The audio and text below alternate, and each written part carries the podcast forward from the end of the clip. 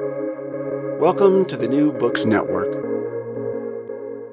Hi, everyone. Welcome back to our latest episode uh, here at New Books Network on the Diplomatic History channel. My name is Grant Golub, and I will be your host. Uh, today, I am delighted to be joined by Jonathan Hunt um, to discuss his new book. Uh, he is an assistant professor of strategy at the U.S. Air War College. He was previously a lecturer in modern global history at the University of Southampton in England. Uh, he has held fellowships at Harvard, Emory, the Rand Corporation, and Stanford. He's also the co editor of an excellent uh, volume called The Reagan Moment America and the World in the 1980s. Uh, and he has his PhD from the University of Texas um, at Austin. The title of his book, which we'll be talking about today, um, which is coming out uh, in November 2022. Uh, it's called The Nuclear Club How America and the World Police the Atom from Hiroshima to Vietnam. So, very topical uh, conversation right now with everything that's going on in international politics. So, John, thanks for some thanks so much for coming on the uh, on the podcast. Well, Grant, thank you so much for inviting me. Uh, it's a pleasure to speak to you, to speak to the audience of the uh, the Diplomatic History channel as well. And I'm looking forward to our conversation. Excellent. So, why don't we dive right in? I was wondering if you could start us off by telling me and telling our listeners really what the book is all about, what its main arguments are, um, and how uh, you sort of came about coming to this topic.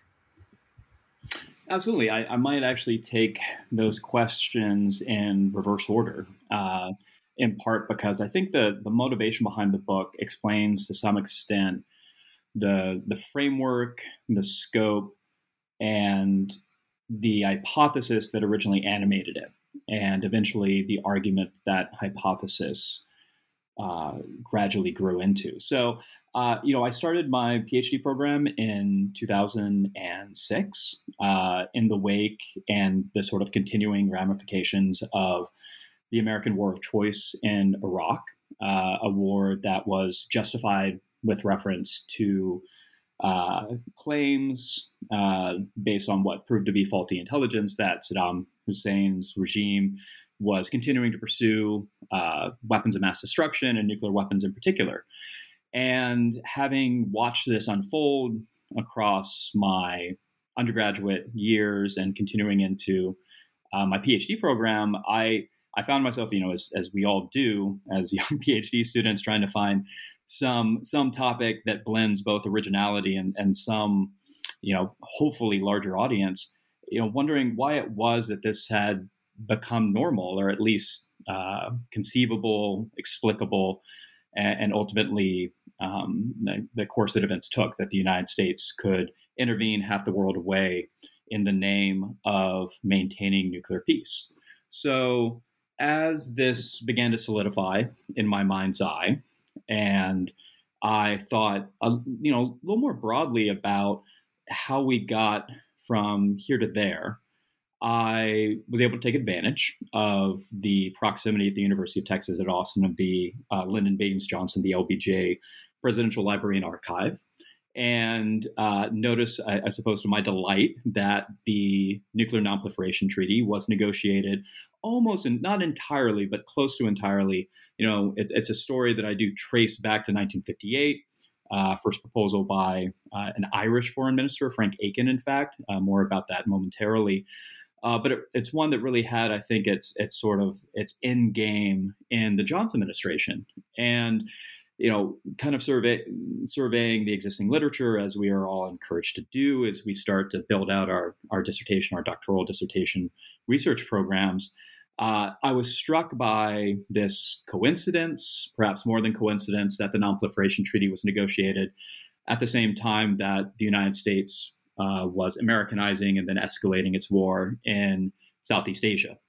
And so, uh, over the course of you know in my remaining years in my doctoral program, uh, visiting archives across the United States, in Europe, uh, Latin America, I began to develop, I think, uh, what I hoped was an original interpretation of why it was that the United States, with the approval of much of the international community, not all, but but certainly a critical mass of the international community, arrogated its, uh, to itself the authority to intervene in the name of nuclear nonproliferation. So the book, uh, the scope of the book is trying to understand the origins of, of what scholars and practitioners call the global nuclear nonproliferation regime.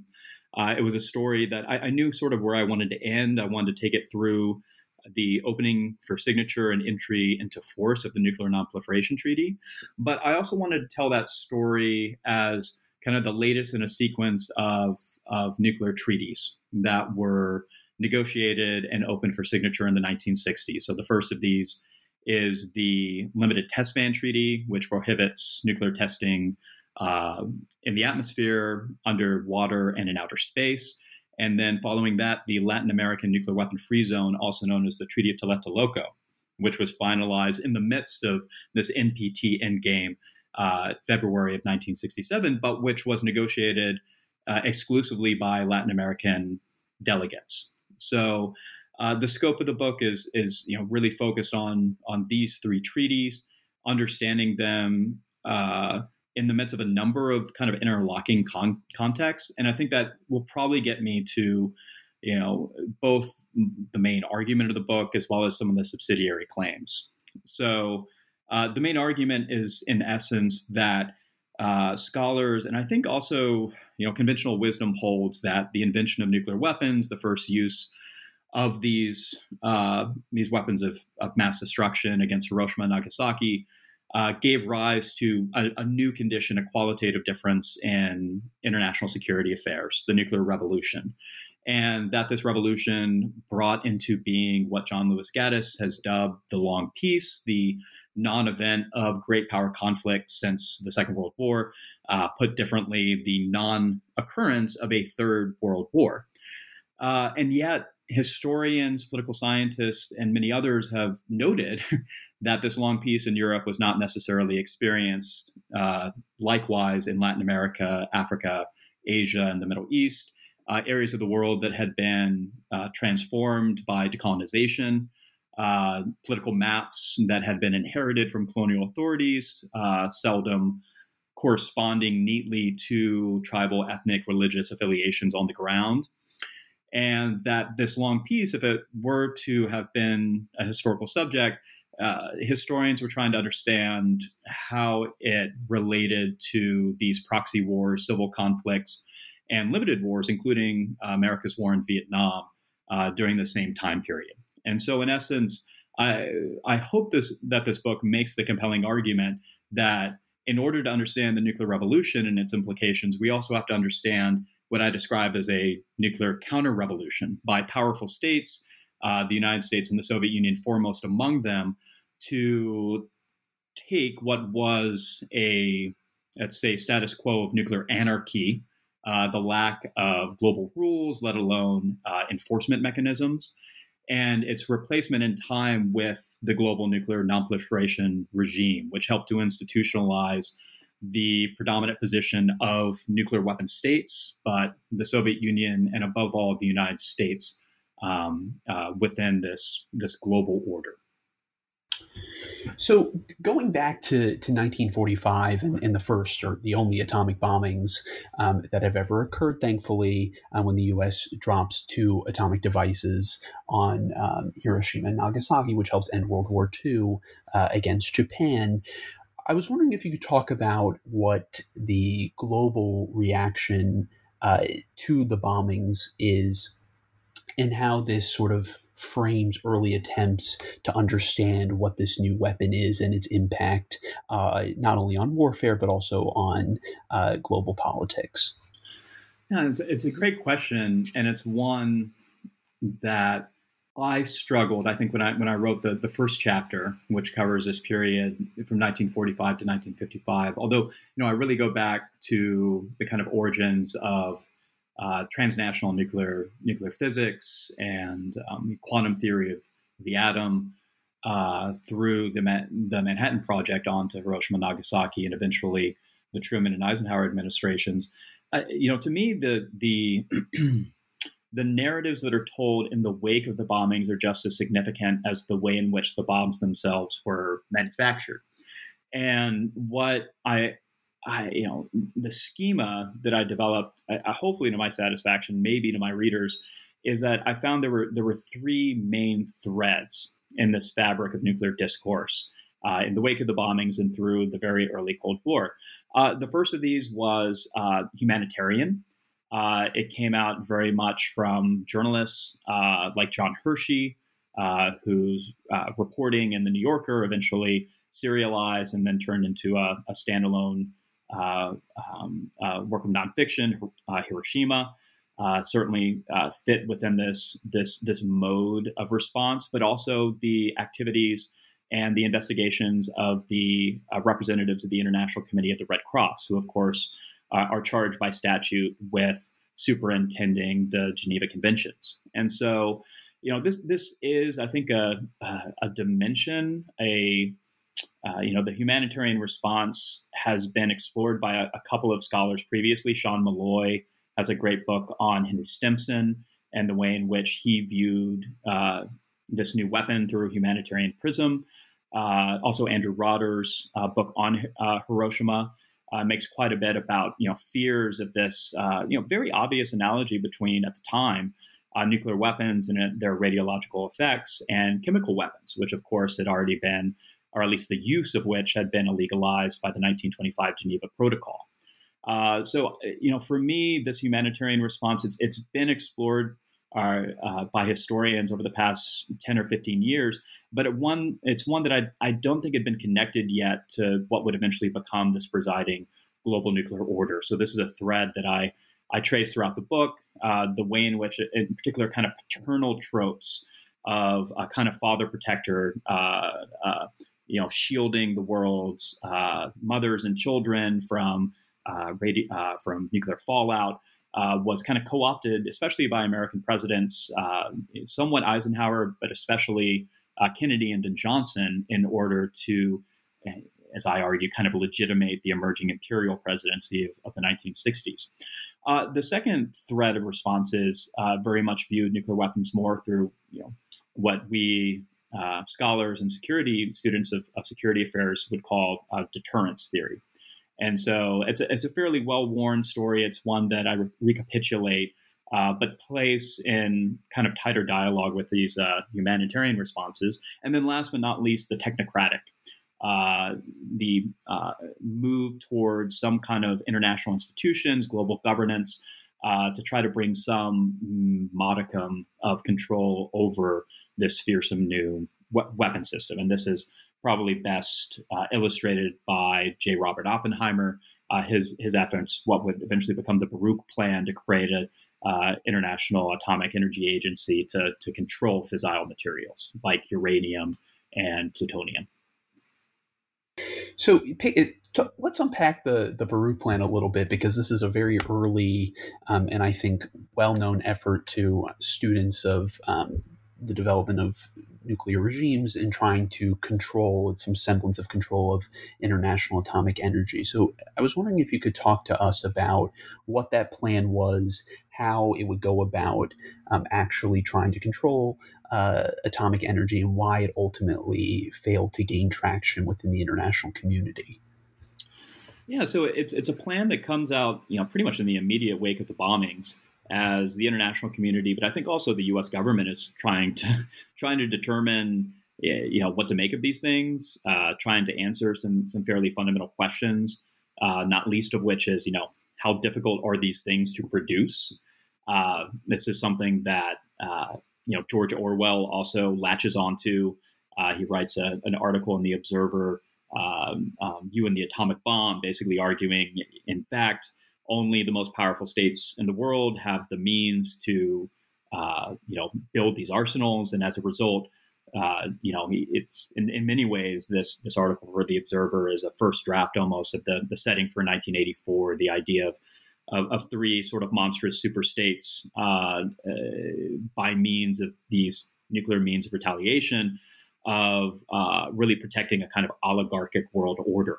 Um, and it's one that uh, you know, kind of a, a, theme that I go back to on a couple of occasions um, you know, asking whether the, the nuclear club is in some ways uh, that we inherited uh, from the Cold War is in some ways, uh, I, I, suppose, a manifestation or a, a, a um, uh, living embodiment of, of George Orwell's uh, warnings. Uh, for the U.S. government, on the other hand, you know they're they're very concerned not only with the Soviet Union potentially amassing the fissile materials necessary, the expertise and wherewithal, but even allies like the United Kingdom, with which uh, you know, whose scientists had had collaborated quite closely with with American and in, indeed sort of uh, European scientists. Uh, many of the scientists, of course, uh, flee uh, uh, fascist and Nazi, um, you know, sort of squads. Uh, in the in the run up to what would become the Holocaust, many of these scientists are, are Jewish or married to uh, uh, to Jewish Jewish spouses. So uh, the Baruch plan and preceding that, the Acheson Lilienthal plan is an effort, especially by I think you know scientists within the Manhattan Project, led by J. Robert Oppenheimer, to you know try to not necessarily put the genie back in the bottle, but to internationalize uh, atomic research, uh, the ownership of things like uranium mines, uh, and to try to find some foolproof manner of uh, ensuring or nipping a nuclear arms race in the bud. And uh, ultimately, it's it's it's undone by you know a, for a couple of reasons. The first of which was eh, you know they just sort of misestimated. you know, Oppenheimer believes there's really a finite amount of fissile materials, in particular uranium and thorium, uh, in the world, and that it shouldn't be that hard to sort of uh, identify them and and take control of them when in fact there's there's far more uranium out there than they necessarily understood, and much of it was was in the hands of of what would become communist uh, communist powers. Uh, the second is that the U.S. government, as the Cold War, you know, relations between Washington and Moscow start to freeze, is just less and less interested in international cooperation. So. Uh, uh, Baruch is uh, Bernard Baruch, who's this New York fin- financier, a Democratic Party sort of fixer, um, and large uh, fundraiser as well, uh, is brought in to sort of negotiate this on the sidelines of the United Nations, you know, the very new United Nations. And he adds this condition, which is an, essentially any country that's found in violation of, uh, you know, this agreement uh, would uh, be subject, immediately subject to sanctions and even military uh, force. And the Soviets, which had fought tooth and nail to include uh, vetoes for the permanent members of the UN Security Council, which includes, of course, uh, themselves, the United States, France, Great Britain, and what is at the time the Republic of China. It has absolutely no interest in uh, putting themselves under the gun. I mean, they've already launched their own military nuclear program. They've secreted uh, blueprints out of Los Alamos via Klaus Fuchs. So, you know, in essence, Baruch is asking them to to justify their own, you know, military intervention against themselves. Uh, so, for you know, so it's kind of dead on arrival. They negotiated over the course of uh, uh, you know almost a year, but it it really doesn't go anywhere. But what's interesting is is Andrei Gromyko has this counterproposal. This is the Soviet foreign minister and he says, why don't we just do the same thing that we did with chemical weapons? So we'll have a sort of Geneva Protocol for nuclear weapons, uh, the G- Geneva Protocol, but sort of even souped up. So the Geneva Protocol says, you know, you can't use these things. Technically, you can you can possess them, but you can't use them. Uh, but the logic of deterrence that's you know starting to uh, be elaborated by individuals like Bernard Brodie would note that you know having possessing the nuclear weapons is more important than using them the point and you know the sort of intellectual superstructure that's being built is just you know these are weapons of terror. And so they're intended to induce in the mind of your adversary the fear right? Uh, to quote dr strangelove. And so it's not enough to have a ban on on using them because they're they're they're in many ways used even when they're not being used in order to uh, you know strike terror into the heart of your opponent and so the Gromyko plan doesn't really go that far either. But I argue in, in many ways, both the Gromyko plan and the Baruch plan, sort of elements of both, find their way into the nonproliferation regime, both through the Limited Test Ban Treaty and the Nonproliferation Treaty.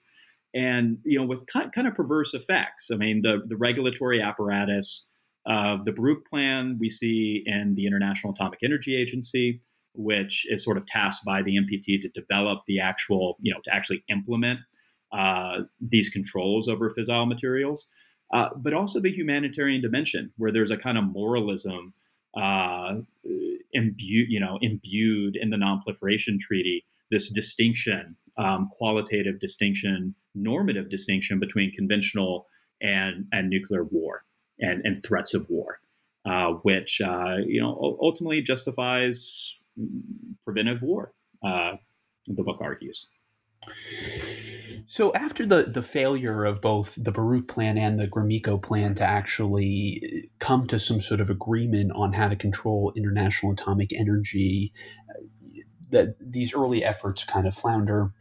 How does Washington react? But it well, actually, I should back up a little bit. But at the same time, Washington can sort of take a little comfort in knowing that it, at the time they have this atomic monopoly. No other country has a nuclear weapons arsenal. They know that countries are trying to develop them, but it, they think that this is right some some time off in the distance. And so this is why when the Soviets uh, successfully detonated an atomic device in August 1949, it really comes to somewhat of a shock to American policymakers because they had suspected this would happen in the early 1950s. So, how does Washington's reaction to um, the successful detonation of an atomic device by the Soviets and then, of course, by the British in 1952, obviously a very different kind of country in relation to the United States, but still getting an atomic device uh, all the same. How do how does Washington's reaction impact, if it does at all, efforts to try and restart maybe some sort of efforts at trying to control the spread of, of nuclear weapons. Yeah, so you know, there's a great book on the on not just the Soviet program, but the first Soviet test um, in in 1949, and the the sort of you know, I'm not going to say complete and utter, but but certainly the surprise that engendered in in the U.S. national security state you know, fairly new national security state. We're only a couple of years past the National Security Act of 1947, which creates sort of the modern Pentagon, the Central Intelligence Agency as well. And they, you know, they there's a lot of assumptions that go into it that uh, downplay, discount the capabilities of, of Soviet scientists um, and the the amount of fissile materials, uh, you know, uranium in particular, that the Soviets would be able to get their hands on. And so you know it there's there's this process in kind of the first the first 10 years of the nuclear age where the united states is is trying to first of all make sense of a world in which it has a nuclear monopoly which seems to give it considerable leverage and the initiative to deal with all these new kind of cold war crises. Then all of a sudden you, you enter into a new uh, paradigm of uh, you know nuclear superiority still but nonetheless uh, increasingly bipolar nuclear world. And so, you know, this it's kind of a funny thing that you know proliferation you could argue begins with the Soviet Union uh, because the United States is, is sort of that that that original, right? It's the it's the OG member of the of the nuclear club, and so it's really the only state that that ever enjoys this kind of you know we talk about unipo- you know the unipolar moment in um, the post Cold War world, but there's kind of a bit of a unipolar moment uh, in those four years before the Soviets test their first device. It, fortunately for the United States, I think when they look across at kind of nuclear threats in the early Cold War, they're they're trying to figure out, you know, how do we use these things? How usable are they? Eisenhower's playing around with massive retaliation, uh, all this rhetoric about nuclear weapons being just like a bullet, uh, that you would use them, you know, fairly early in a conventional um, conflict, and there, you know, a whole kind of uh, a lot a lot of thought that's going on in a number of different spaces, from the White House to Rand Corporation to uh, physics departments, and, and you know around the country and around the world, trying to make sense of this all. And fortunately for the United States, most of the countries most capable of of, of, of acquiring a nuclear weapon on their own, uh, you know, just using using their own resources, are close allies. So while the United States is not thrilled at the notion of the United Kingdom or France uh, building nuclear weapons, and they try to discourage both, uh, it, it's there's not nearly the same sense of urgency uh, in in the 1950s. And I think you know Dwight D. Eisenhower the, he thinks these things are monstrous. he kind of you know can seem a bit cavalier about making nuclear threats, but he kind of thinks that you know that's how you're credible. You you you you can't you know is always this sort of schizophrenia when it comes to to U.S. declaratory nuclear policy, where you have to talk talk tough, right? But at the end of the day, almost nearly every president, when they're briefed on uh, you know the single integrated operating plan, the, the, basically the nuclear war plans by uh, Stratcom, you know they think they they think it's the most monstrous thing they've ever heard, right?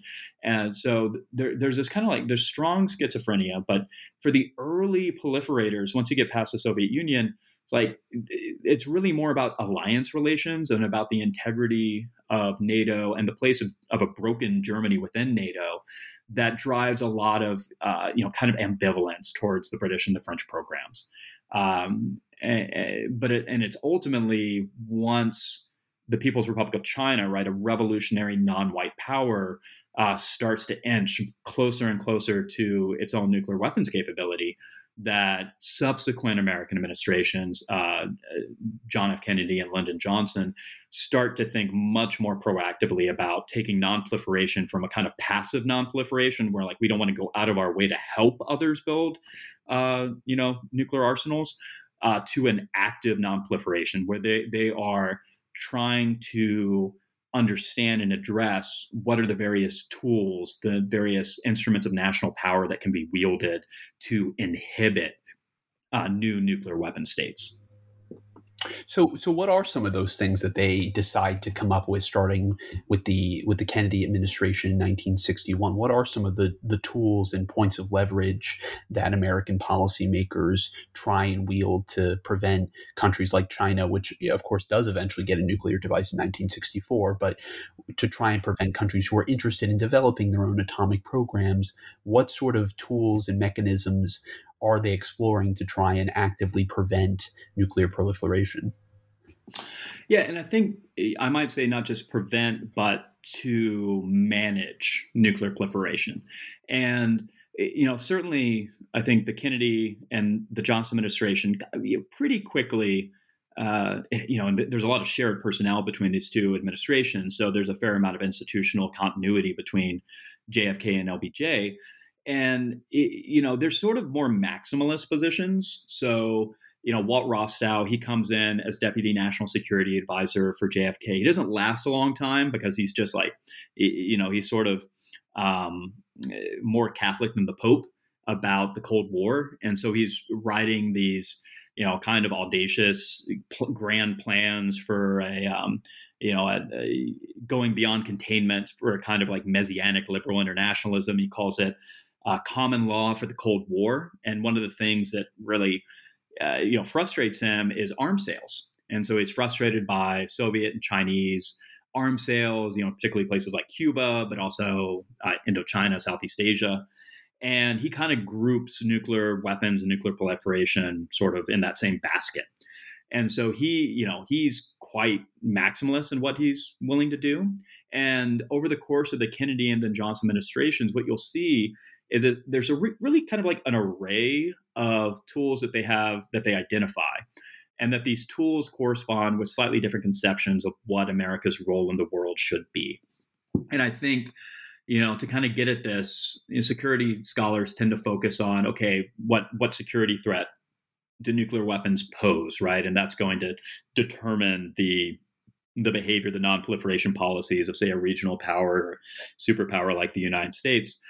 When in fact, a, a lot of this is about the United States trying to find a way of blending might and right in a very turbulent moment in the Cold War, right?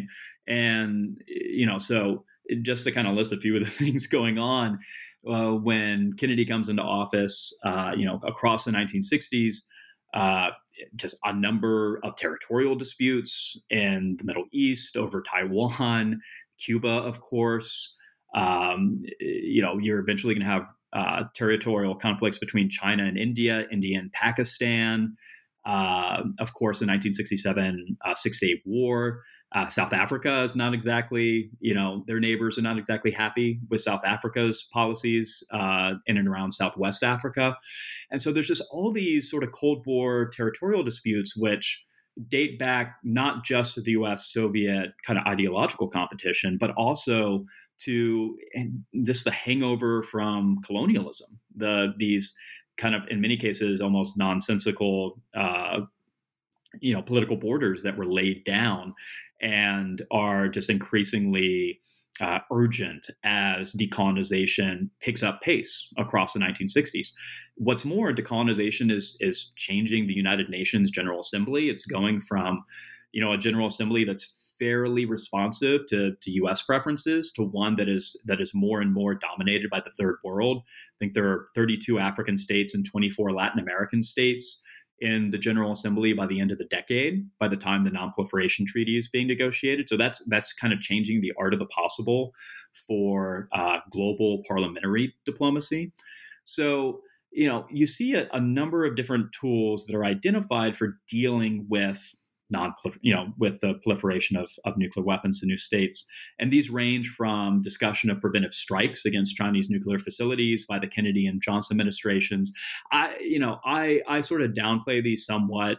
Uh, they always knew they couldn't do it without soviet acquiescence. And uh, from what i can tell i don't think there was there was a lot of confidence that they were going to receive receive that approval, uh, despite the Sino-Soviet split, which is a whole you know another thing that's going on in the 1960s. This wedge between uh, you know Mao Zedong and first Khrushchev, and then Kosygin and Brezhnev over like who really leads the communist world. Is it a sort of non-white revolutionary power out of Beijing, or is it this sort of I don't know European crusty, increasingly conservative uh, Communist Party of the Soviet Union? So uh, the the kind of the more kinetic options I see as as not you know really like preventive war. There is discussion, but I I never see it going that far. Even Curtis LeMay, right, the um, uh, who becomes sort, of the chief of the Air Force, who's about as gung ho as you get for U.S. military officers. Looks at the plans and it's like, so you want us to strike targets in in like near modern day Xinjiang, right? Like these are probably going to be one way flights, and we really can't guarantee you that we can take out these facilities. Like it's just a really tough problem, let alone getting Soviet authorization for it. Uh, so what they end up, I think, relying more on is, is first of all, uh, you know, external balancing with allies, and in particular, reassuring allies who are going to be uh, most affected by, say, a Chinese nuclear weapon program, but also a prospective German or Japanese nuclear weapon program. Right, like we're we're less than 25 years past the Second World War for many U.S. allies um, you know, smaller, you know, middle and, and small powers, eh, Germany and Japan still represent a sort of latent threat to them. And the idea of a nuclear armed Germany or a nuclear armed Japan is, is you know, is fearsome. Uh, so alliances are going to be a big part of it. Another part of it is just kind of the example that the the United States sets itself with its own nuclear posture. So Robert and McNamara will talk a lot about uh, you know, no cities doctrine, counterforce, trying to it, reassure Europeans anxious uh, as this U.S. nuclear monopoly has gone from superiority to what looks like parity, um, certainly by the 1970s. Uh, and then international negotiations and, and treaties. And I think, uh, you know, ultimately that treaty making leg of this nonproliferation portfolio is going to prove uh, the the most productive, uh, and I think ultimately one of the most significant. Uh, the way in which the United States evolves its alliance relationships in the nuclear domain with allies, uh, both in, in, Asia as well as in Western Europe, is is we we're living with those those institutions today. Uh, but the treaties as well, uh, we we live with too, and so I, I, I think that's part of the reason I focus on them so much. Right. Yeah. So I think that is a good time to really start unpacking those. So, uh, but I think it's it's good to start with. I mean, I think you've been kind of touching on it uh, in your previous answer, but what really becomes the hinge moment in the nuclear arms race in sort of these um, in nuclear proliferation where the great powers or the nuclear armed powers start coming together to say we need to really create institutional frameworks that are going to control and manage nuclear proliferation and then really try and actively um, encourage non-proliferation where does that shift really start to develop yeah so i think i would actually you know I, am always a little hesitant for, with hinge moment, moments. I think if you, you know, put a nuclear weapon to my head, uh, I think I'd probably still say the Cuban Missile Crisis. Although it's important to remember that there was a simultaneous uh, Sino-Indian border war that that same those same two or three weeks, and so less that particular event than you know those those very anxious weeks in October and November of 1962. But I would actually go back a little bit because you know part of the argument that I make is the nuclear nonproliferation regime is not just constructed by great powers, and that there is a level of consensus, and we can sort of I, I think. Uh, can have a very productive debate about the degree of consensus versus coercion and the creation of this global nuclear order.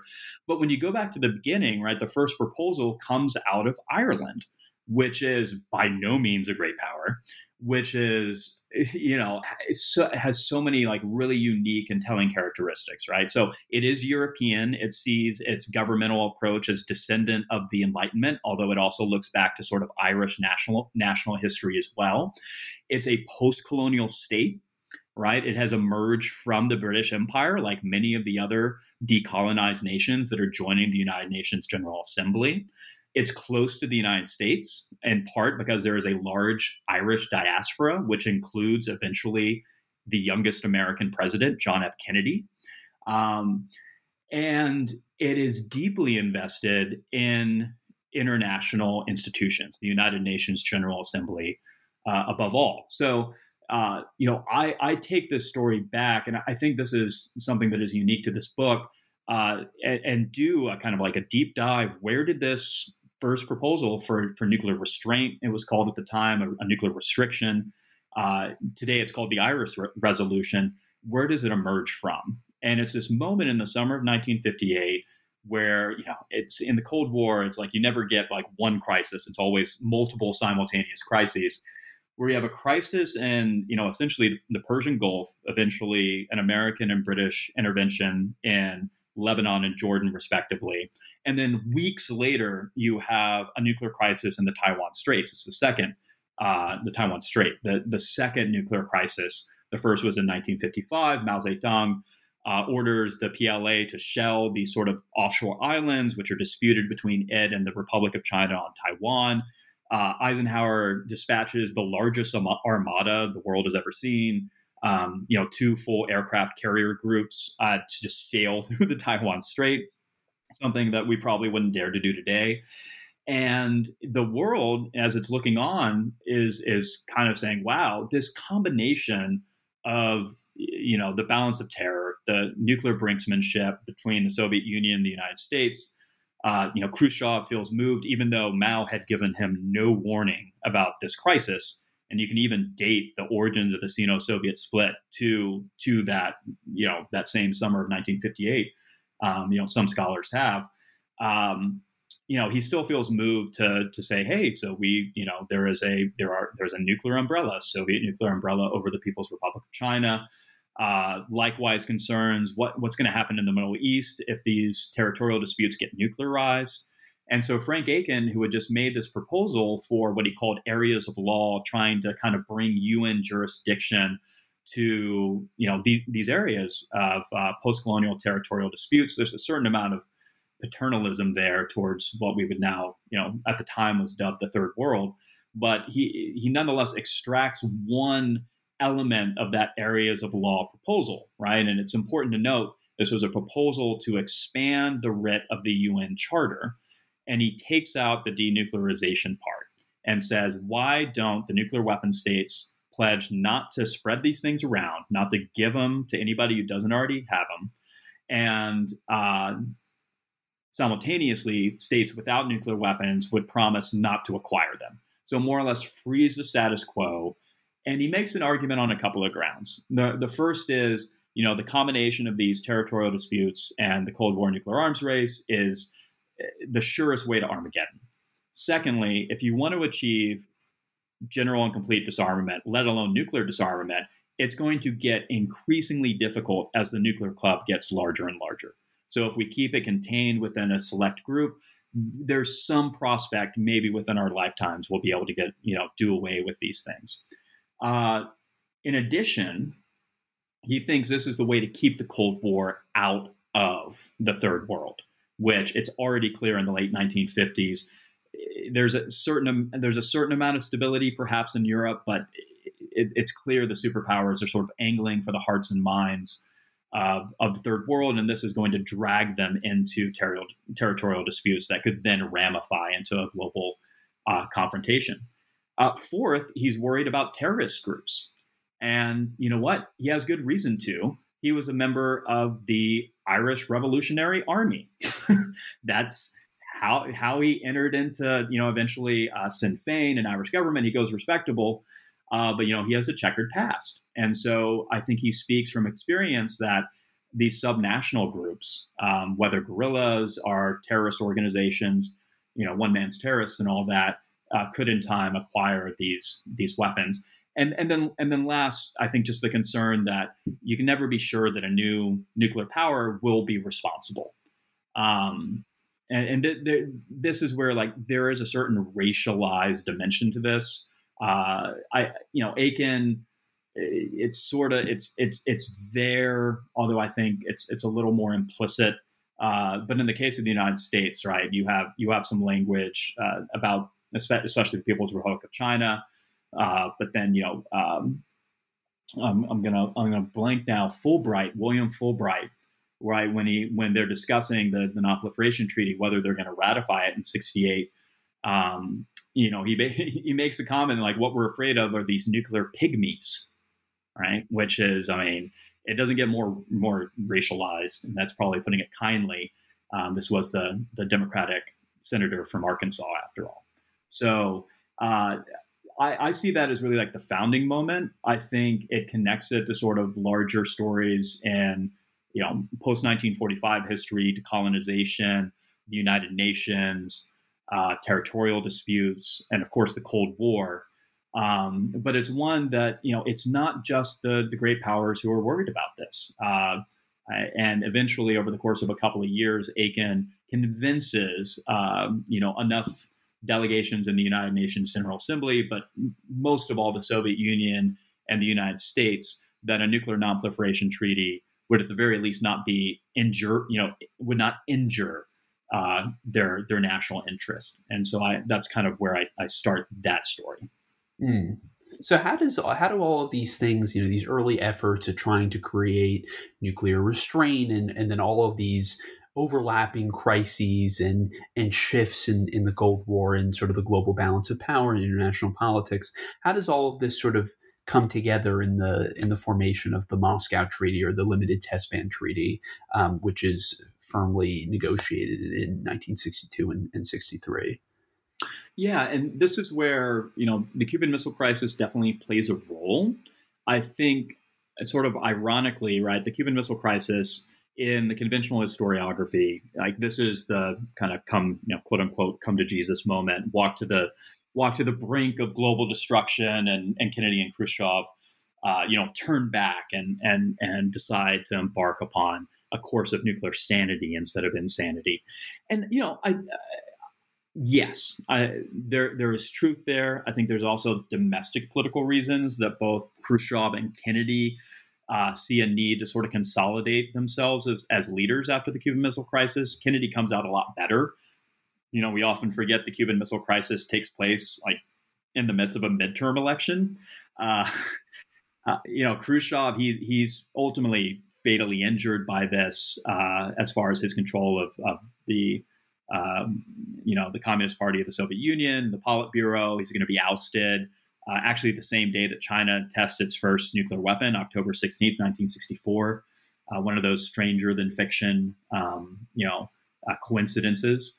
And you know, for both of them, what's striking when you kind of really dive into the material, sure, Cuban Missile Crisis wanting to signal, I think, to domestic and international audiences that they were these were statesmen, right? They were capable of uh, steering the helm of state in a responsible manner away from you know these these kind of nuclear whirlpools and towards some kind of common safe destination. But you know when you look at the at the documents whether in the kennedy library uh, you know what we know from uh, uh, you know uh, uh, you know Russian language doc- documents from the Soviet Foreign Ministry and the uh, the, the Soviet Communist Party as well. But what they're really concerned about is China. They're concerned that the People's Republic of China is on the verge of acquiring a nuclear weapon. Uh, neither one really has the stomach to do anything about it militarily, and so the next best option is to essentially, uh, you know, paint this forthcoming Chinese nuclear test in the most unflattering light possible. And so when China does test and the limited test ban treaty is in force, right, they test in the atmosphere. And Mao and Zhou Enlai, the Chinese foreign minister, they they really crow. This is, you know, for, you know, according to them, not just a, an achievement of uh, China or you know the Chinese people, uh, the Chinese Communist Party, but of non-white peoples and Asian peoples in particular uh, everywhere. Uh, you know, very much presented in this kind of civilizational uh, us versus them way. And you know, there's a politics to that. They they know India is not going to be happy about it. And so they are sort of reaching out to them in this common non-aligned language of the Afro-Asian movement. Uh, I think this is true for for states uh, in Africa, throughout Asia as well, uh, to try to maybe tamp down on some criticism. And in essence, the limited test ban treaty, you know, the, what my book argues is it's kind of a, a counter propaganda move. And you know, you see documents from the State Department saying we need this kind of we need to hold the line, and if we hold this line uh, against a forthcoming Chinese atmospheric test with the Soviet Union, with our allies, and with non-aligned and neutral parties around the world, we will we will be able and keep in mind this is a period where the United States does not recognize the People's Republic of China. It is actively uh, seeking to impede their uh, joining the United Nations, let alone the United Nations Security Council. And so, you know, I really see this as kind of like the origins of the notion of a rogue of a, of a rogue state, and the limited test ban treaty as you know, essentially setting forth the conditions by which global states uh, statesmanship will be judged. That if you uh, test in the atmosphere, underwater, and outer space, you are in, in essence, I mean, it's a it's almost kind of criminal language, right? You are this sort of uh, this rogue actor. You're untrustworthy. Um, whereas if you are holding this line, if you are sort of holding others to account, either rhetorically or you know one imagines through violent means, you're acting as a responsible steward of the global environment, right? Because the justification for this internationally as well as domestically is nuclear fallout from these atmospheric tests um, was a threat, particularly to young children and expectant mothers.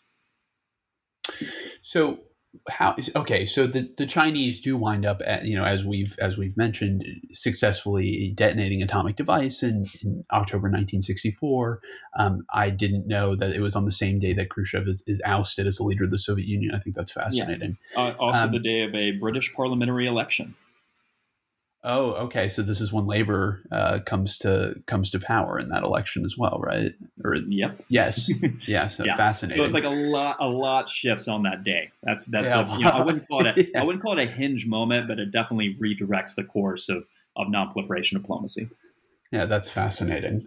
So how does the actual successful detonation of an atomic device combined with some of these other developments uh, that we just mentioned, how does that set the stage along with the successful conclusion of the Moscow Treaty to create a broader and more expansive non-proliferation treaty.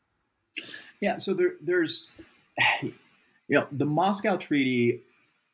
I would argue for the United States certainly, and I think for the Soviet Union as well, from what I can tell from the Russian language documents, was was never seen in isolation. Uh, McNamara was very interested in a non-proliferation treaty because you know clearly a limited test ban treaty had had gaps, right? It's in it's in the name limited, uh, sometimes referred to as the partial test ban treaty. It doesn't cover underground testing.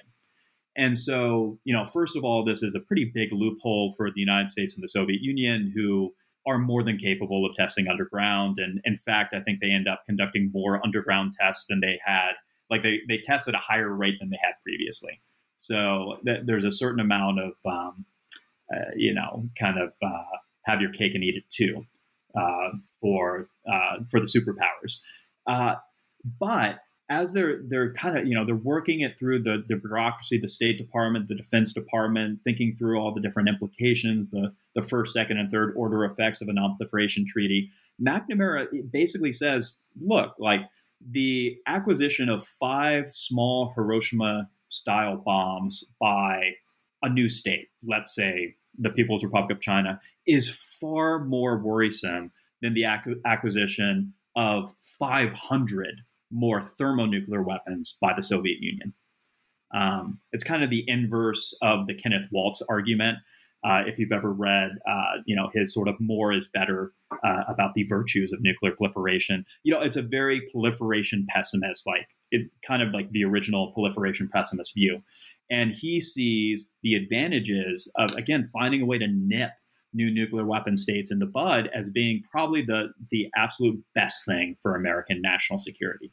And this is national security, eh, I think, construed broadly, not the defense of the continental United States or even uh, you know overseas territories plus Hawaii and, and Alaska. This is national security in the American quote unquote leadership mode. So, how how at the same time does the the escalating uh, American involvement in Vietnam sort of impacting these negotiations and, and Washington's thinking about trying to create a, a non-proliferation regime as well? Because we haven't we haven't talked about the Vietnam dimension um, yet. Yes, and so there, there's a couple of a couple of different threads that I would tease out. The first, as I mentioned earlier, one of the ways that the United States tries to inhibit uh, the appearance of new nuclear weapon states is by setting a good example, right? And so McNamara, when he comes in as Secretary of Defense, he and his whiz kids, they they are not very impressed with the state of nuclear planning in uh, the Defense Department and uh, Strategic Command in particular, which is a whole another story that uh, you know we we need another hour long interview to really get into. But one of the things that he tries to, to do is to reintroduce these humanitarian uh, uh, concerns and criteria, right?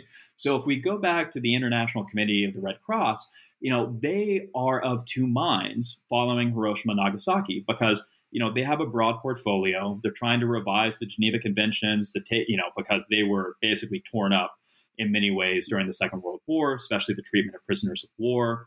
Uh, but then also, how do you deal with the kind of crimes against humanity and genocide, which the Geneva Conventions are not really suited to, to stamp out or to, to prevent?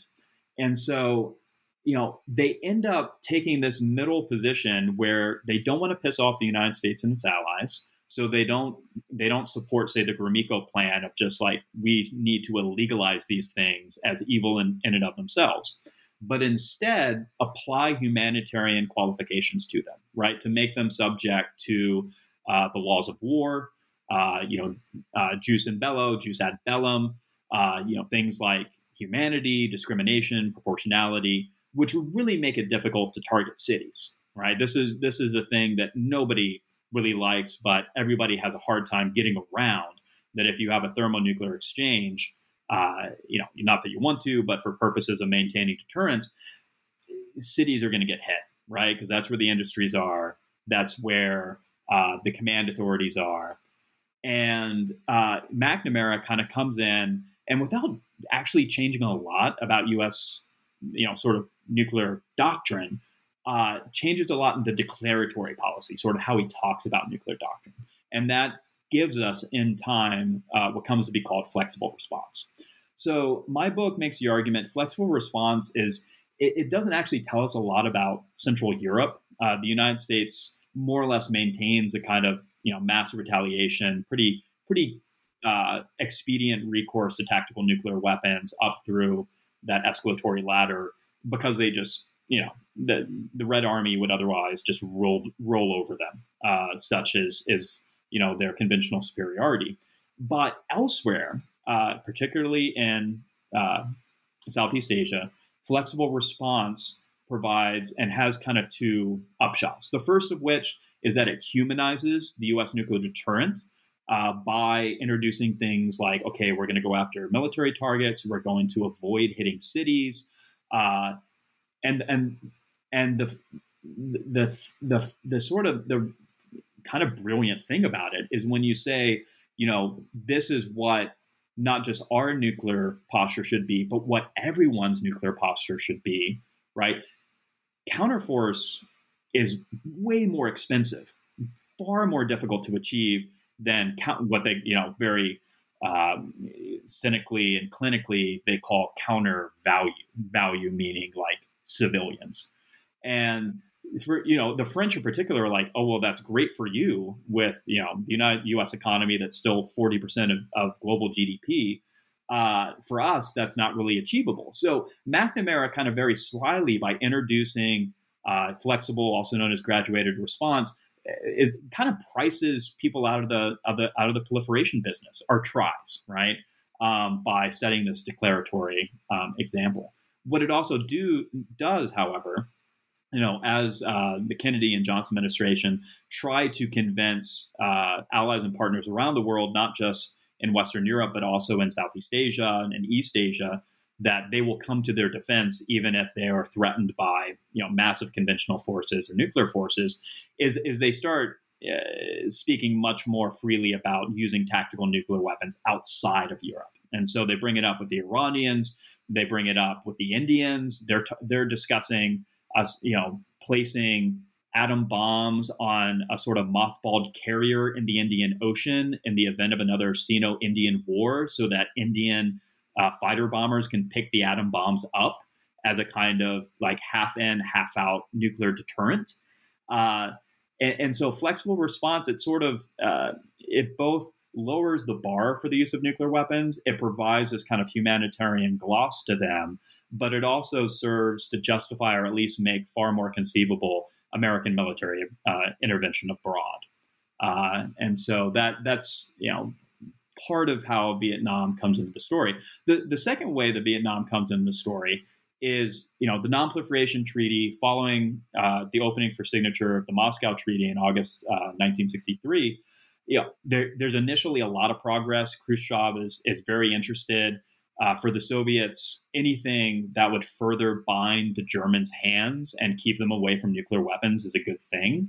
The problem is, like with the Indians, the Americans are talking about, hey, uh, is there a way that we can provide NATO and NATO members with greater control over nuclear weapons, right? That we can sort of bring uh, our Western European allies and partners, you know, Canada as well, but especially the West Germans into the nuclear enterprise so they have greater confidence that we will um, you know come to their nuclear defense even if it means that we make ourselves vulnerable to a Soviet strike on on the continental United States right? This is the kind of great dilemma that Washington faces at the time. And Khrushchev originally is like okay yeah let's do it. And uh, his the Eastern Europeans uh, you know have to pull him back basically the the, the Polish uh, prime minister, uh, also um, uh, the East German government, see this sort of NATO nuclear force for what it is, at least from the German perspective, that it's really about political leverage, that it's going to provide uh, Adenauer um, and then Erhard, Ludwig Erhard, his successor as chancellor, and eventually Willy Brandt, with you know capital that they can use in order to more effectively pursue their dream of a reunified Germany, right? And potentially a reunified Germany that remained in the Western alliance. So uh, Khrushchev gets pulled back from the from the brink. Uh, he's deposed uh, uh, just as China enters the ranks of the nuclear armed, and it's slowly uh, in Geneva, where the 18 nation Committee on Disarmament 18, so there's five capitalist, uh, five communist, and eight neutral and non aligned states negotiating nuclear arms control treaties, foremost among them the Non Proliferation Treaty. And you start to get this momentum building across 1965, 1966. except for the Europeanists, those who believe Europe is the cockpit of world affairs. That's where, you know, going back to Acheson, the United, you know, Marshall and Acheson, where the United States, you know, should be drawing the line and committing the majority of its military, but also diplomatic resources. And, and they just they don't like the non-proliferation treaty because it would rule out this NATO multilateral force, which they think is absolutely essential, essential lest the Germans go the direction of the French and start distancing themselves from the Atlantic community over which the United States pres- uh, presides. And so, what eventually tips the balance is the Vietnam War.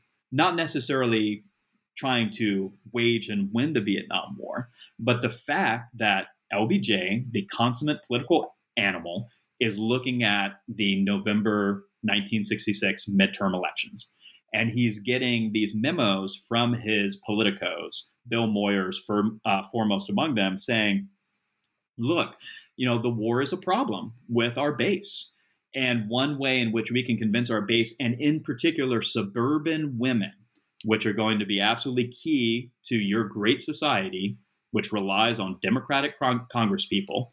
Uh, is to convince them that you are a nuclear peacemaker. It worked for Kennedy with the Limited Test Ban Treaty in 63, and it can work for you too. You just need to stop listening to these Europeanists and, you know, George Ball in particular in the State Department who love the MLF and hate the NPT. And and Johnson and that's what happens. Johnson, you know, you know, the memos are it's very explicit. It's like find a solution to this problem. And it's submitted a day after the final memo from Moyers arrives. Uh, and Moyers tells him you should be on the side of the angels, right? And the side of the angels was with uh, the proponents, these sort of what I who I term the the nuclear guardians or the nuclear globalists in the Arms Control and Disarmament Agency led by Bill Foster. And uh, uh LBJ finally, you know, he's been wishy washy. He, he, he makes a he makes a decision. He goes with the NPT, shelves the MLF, um, breaks it to the Germans, and finally moves on. And that unlocks finally this U.S. Soviet consensus at the heart of the treaty. So okay, so that's that's really fascinating. So really, oh, this domestic political consideration really pushing LBJ to come out firmly for the NPT, finally sort of killing off the MLF. A whole different story about the development of that um, that we would need a lot of time to unpack. But uh, what what really gets the NPT? We're now you know sort of moving to the end of the Johnson presidency, uh, you know, and then going into the Nixon one. What really gets the NPT over the line? You know, what what do, what do you find that really solidifies this as a as the overarching framework for nonproliferation? Yeah, so it, it's one of those cases where it's really the the, the sequence is, is really important and I would say it's not just like getting it over the line, but there's this window and it's closing very quickly. Partly this is because new nuclear weapon powers are emerging. China in 64, Israel probably has, if not a weaponizable, then, you know, sort of a fledgling uh, basic nuclear capability in 1967. Uh, India would test in 1974 and probably could have gone sooner than that. Uh, so the window's closing. Uh, you know, you have conflicts. So the Six Day War, which really br- brings a spotlight on how these territorial conflicts and nuclear proliferation could be a very combustible mix um, that the superpowers would very much struggle to, to keep control over. Uh, but I, I think this window also means that neutral and non aligned states end up having, and also US allies end up having a lot more say over the exact form a non proliferation treaty takes than would have otherwise been the case, right?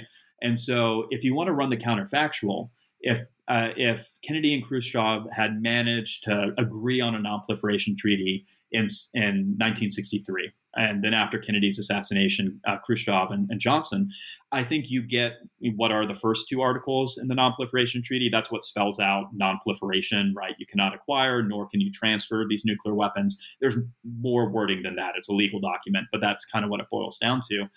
The other articles that find their way into the treaty, what uh, experts on the Nonproliferation Treaty and global nuclear politics uh, called the Grand Bargain would not have been in there otherwise. And so those are added at the insistence of these neutral and non aligned states, many of them sort of middle powers, the regional powers, you know, especially India. Uh, Brazil, to a slightly lesser extent, you know, they, they see, you know, this is a real possibility for them, right? And it's kind of something new under the sun to say, oh, certain states shouldn't be able to have the most powerful weapon that's ever existed. Like that kind of happened with battleships, uh, with the Washington, um, the Washington Treaty, right? But like this is kind of going beyond that. Uh, it's creating a two-tier international hierarchy that is sanctified by the UN Charter, right? Uh, so India and Brazil, they're they, they especially India goes from being very supportive to increasingly in opposition. And, and part of that's what's happening with China. Uh, but part of that is just the Jawaharlal Nehruvian, you know, ideas of non-alignment and you know nuclear self-denial are just starting to to dissipate internally for domestic reasons too. Uh, so this window from kind of 66 to 68 is striking for for a couple of reasons. So the neutrals and non-aligned introduce what become Articles 3, 4, 5, 6, and 7. So, uh, you know, the third one is negotiated still primarily between the superpowers, but with a lot of input from Western Europe because the uh, European Atomic Energy Community, also known as Euratom, has existing safeguards and verification. And so that gives them leverage over determining the type of verification that would be put in place, really kind of gets you to a lowest common denominator. Uh, big problems down the road with countries like North Korea and Iran and Iraq, uh, but Japan as well, who's saying, "Hey, if your if your European allies are getting the sweet deal, we want that sweet deal too. We want to sell nuclear reactors to the to the developing world." Uh, at the same time, the Latin American states, you know, it's a process that begins in the wake of the Cuban Missile Crisis, but it's really taken over by the Mexican Foreign Ministry and uh, the Deputy Foreign Minister Alfonso Garcia Robles in particular. They negotiate this nuclear not, uh, nuclear weapon free zone in Latin America and the Caribbean. Uh, finalized in February of 1967. The U.S. is supportive. It sets some great precedents from Washington's points of view for the NPT. This includes the involvement of the International Atomic Energy Agency, but also some kind of questionable languages language about what is a nuclear explosive? Can you distinguish between a nuclear explosive that you might use for civil purposes, like blasting a new harbor, from a nuclear weapon? The superpowers say no. Uh, signatories of Latin American to the Treaty of Tlatelolco say yes. And so that creates problems as well.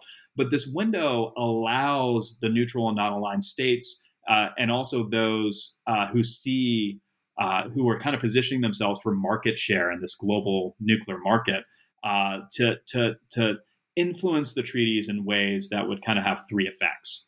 The first is to ensure that countries could still uh, establish a closed fuel cycle, uh, which means that even if you sign up to the treaty, you can go right up to the brink of an independent nuclear arsenal. And this is essentially what Japan has today, right?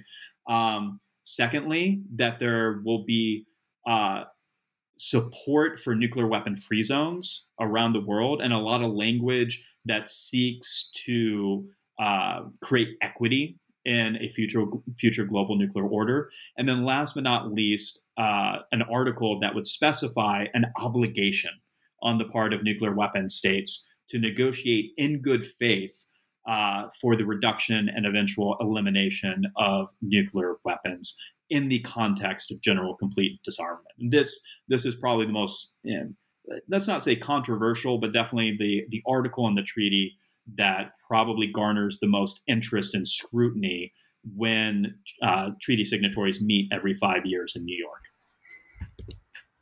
So, as we're coming to the the end of our conversation, I was wondering if you could um, talk a little bit about what are some of the lessons. I know historians sometimes can be reticent about doing this, but um, I was wondering if you could talk about some of the lessons from you know this the period that you're exploring in the book and these efforts at, at nuclear nonproliferation um, some of the lessons that policymakers and, and those of us viewing these issues from uh, the present can try and um, learn um, as nuclear proliferation becomes or has been in recent years another really important issue in global politics.